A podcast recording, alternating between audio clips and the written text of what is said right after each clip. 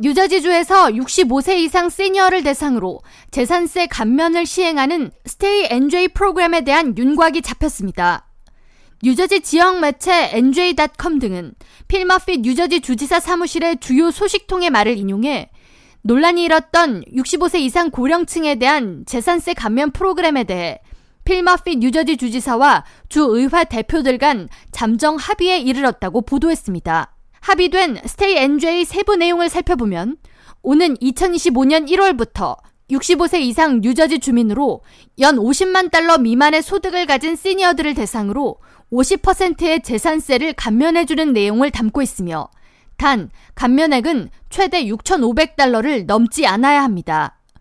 애초 65세 이상 시니어 대상 재산세 절반 지원 계획에 대해 필머핏 뉴저지 주지사는 반대 의사를 표명해 왔습니다.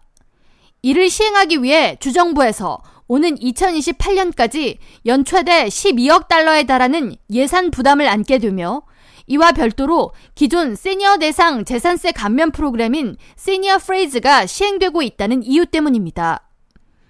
법안을 발의한 그렉 커글린 뉴저지주 하원 의장은 전미에서 재산세가 가장 높은 곳인 뉴저지주에서 노년층이 계속 뉴저지주에 머물 수 있게 하려면 재산세 감면 프로그램 시행은 필수라고 강조했습니다. 한편 주지사와 주의회가 합의한 Stay NJ 프로그램에는 시니어를 위한 의료 혜택 개선 내용도 포함됐습니다.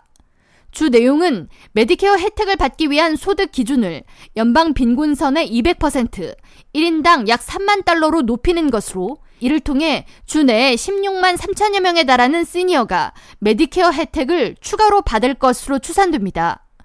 주정부는 이에 대한 비용으로 약 2억 2,400만 달러의 추가 예산을 편성한다는 계획입니다.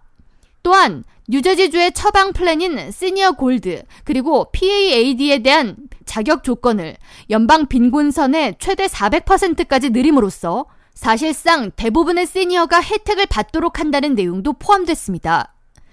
뉴저지 지역 매체 NJ.com은 이번 회계연도 마감인 오는 7월 1일을 앞두고 주지사와 주의회 간 가장 큰 견해 차이를 보였던 스테이 NJ 프로그램이 합의에 도달함에 따라 주정부의 새 회계연도 예산안이 기한 내에 합의에 이르게 될 가능성이 높다고 예측했습니다. K라디오 전영숙입니다.